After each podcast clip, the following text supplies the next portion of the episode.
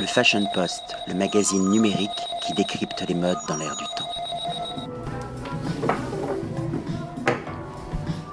William Arlotti pour le Fashion Post avec Franck Michler qui nous a régalé ce soir. Franck, j'aimerais vous poser une question assez technique. Est-ce qu'on cuisine différemment quand on est en altitude? Alors oui, effectivement, il y a quelques, quelques petites euh, choses qui changent, notamment l'ébullition de l'eau qui en pleine bout à 100 degrés et ici elle bout à 94 degrés. Donc euh, on a pour les pâtes, les choses comme ça, c'est un petit peu plus délicat. Euh, sinon, c'est bah, tout pareil. À savoir qu'on en met un petit peu plus dans les assiettes, surtout parce que les gens font du ski, il fait froid et, puis ils viennent pour se régaler, donc voilà. L'arrivage des produits aussi, parce qu'on est en altitude, comment ça se passe au niveau de la logistique pour euh, faire euh, grimper euh, tous les produits tous les jours Alors on est livré tous les matins, on a, de, tout vient de Lyon, enfin Rungis ou Lyon, on a, on a une livraison tous les matins. Après c'est vrai que c'est un timing un petit peu précis, il faut que les fournisseurs soient là précisément avant 7h30 le matin parce que tout le monde part les œufs et en moyenne je monte à environ une tonne de marchandises tous les matins. Qu'est-ce qui vous caractérise? C'est quoi votre, votre signature? Alors ma signature, en tout cas je, l'espère, c'est une cuisine euh, de simplicité, gourmande, généreuse.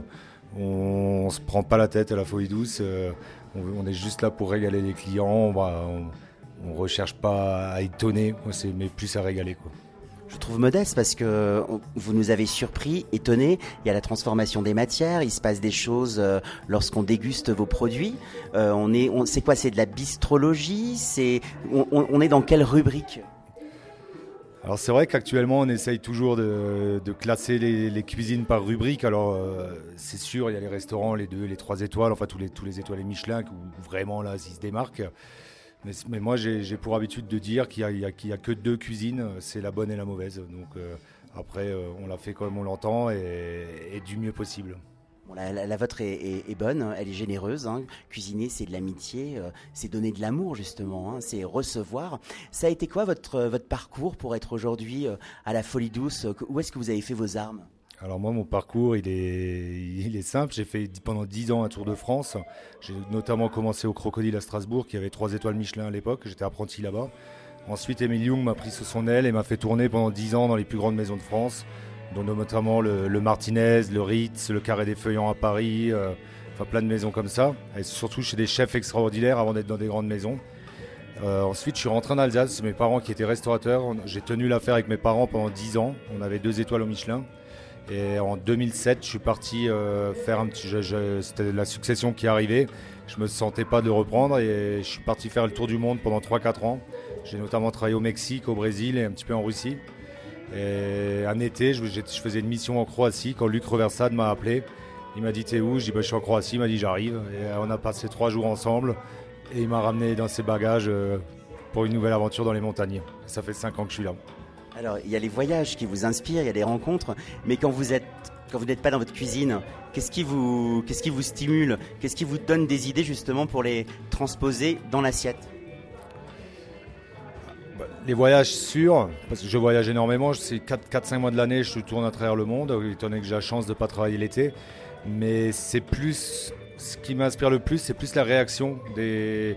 J'observe beaucoup les gens à table, les, émotions qu'ils peuvent ressentir euh, en mangeant des choses toutes simples. Hein. Ça peut être, là je reviens de Thaïlande, on a mangé dans la rue avec des amis et je voyais, je voyais comment ils approchaient le, leur mets, comment ils dégustaient ça et tout. Et c'est les émotions qu'ils ressentaient, j'essaie de les retranscrire dans ma cuisine.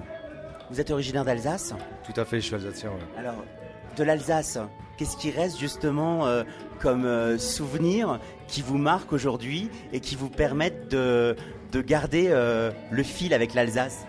Bah déjà, toutes les, au niveau cuisine, l'Alsace, c'est vrai, vraiment ancré en moi hein, par rapport à mon, à mon éducation et, puis à ma formation. Hein. J'ai quand même appris le plus gros de ma formation en Alsace, que ce soit chez Youm ou chez Westermann. Euh, ensuite, l'Alsace, on voit ça comme la région à choucroute et à Bécoff, mais il faut savoir une chose, c'est que c'est la région qui épice le plus ses plats en France. Parce qu'à l'époque, il y avait la route des épices qui passait par le Rhin et ils faisaient du troc, échange marchandises contre épices. Et dans toutes les recettes alsaciennes, vous retrouvez énormément d'épices. Donc c'est après quand on se met à voyager, on se rend compte qu'il n'y a pas trop de différence. Enfin, on retrouve, on retrouve beaucoup d'épices, beaucoup de soupçons comme ça. Euh, ce qui m'en reste, euh, ce que j'arrive pas à me démarquer, c'est le vin. Moi, je mets du vin partout. Euh, je pense que la cuisine, il faut du vin et, ça, c'est très alsacien. Alors, ça me permet de rebondir sur une question. comment est-ce que vous faites l'association de vos mets, de vos plats avec un vin? Vous travaillez avec euh, un œnologue, avec une sommelière, ou vous, vous avez une, culture du vin qui vous permet d'établir des connexions, ou c'est des échanges, des discussions? Comment vous associez justement un plat à un vin? Pourquoi un vin et pourquoi pas un autre? Alors, moi, moi, je travaille un petit peu dans l'autre sens. Je, crée déjà mon plat en cuisine. Et une fois que le plat est créé, je, fais venir le sommelier, donc François, le sommelier de la Folie Douce, qui va, déguster le plat et qui lui va faire des associations euh, de vin pour accompagner le plat. Et c'est vrai que si vraiment alors, on veut pousser dans des menus un peu spéciaux, des gens qui nous demandent des menus de mariage, des choses comme ça, on va même utiliser le même vin pour faire les réductions de sauce que les gens vont boire à table. Enfin, on peut aller, on peut aller très très loin. Un vin qui est cuisiné, il est métamorphosé. Vous êtes déjà dans une autre histoire et ça permet d'établir un lien avec le vin qu'on déguste à table Tout à fait. Un vin qui est cuisiné, c'est un vin qui est réduit, donc un vin qui est concentré en goût. Et, si, vous, si, vous, si, vous avez ce goût-là dans l'assiette, ces essences dans l'assiette, et que derrière vous vous rafraîchissez le palais juste en dégustant le vin que vous avez dans votre verre à bonne température, c'est un mariage très subtil. Vous savez, je pourrais comparer votre cuisine à la création d'un parfum olfactif. Je trouve qu'elle est facettée. Il y a toujours trois étapes quand on, quand on déguste votre cuisine. Ça permet de faire le lien avec le vin. C'est ce qu'on essaye de faire euh, en, créant nos plats et en, et puis notamment François en association les bah, c'est pas toujours toujours toujours dedans mais on, est, quand c'est réussi c'est vrai que ça marque bah, écoutez c'est réussi il y a des paliers et puis à un moment il y a une, une explosion des saveurs euh. Le Fashion Post, le magazine numérique qui décrypte les modes dans l'air du temps.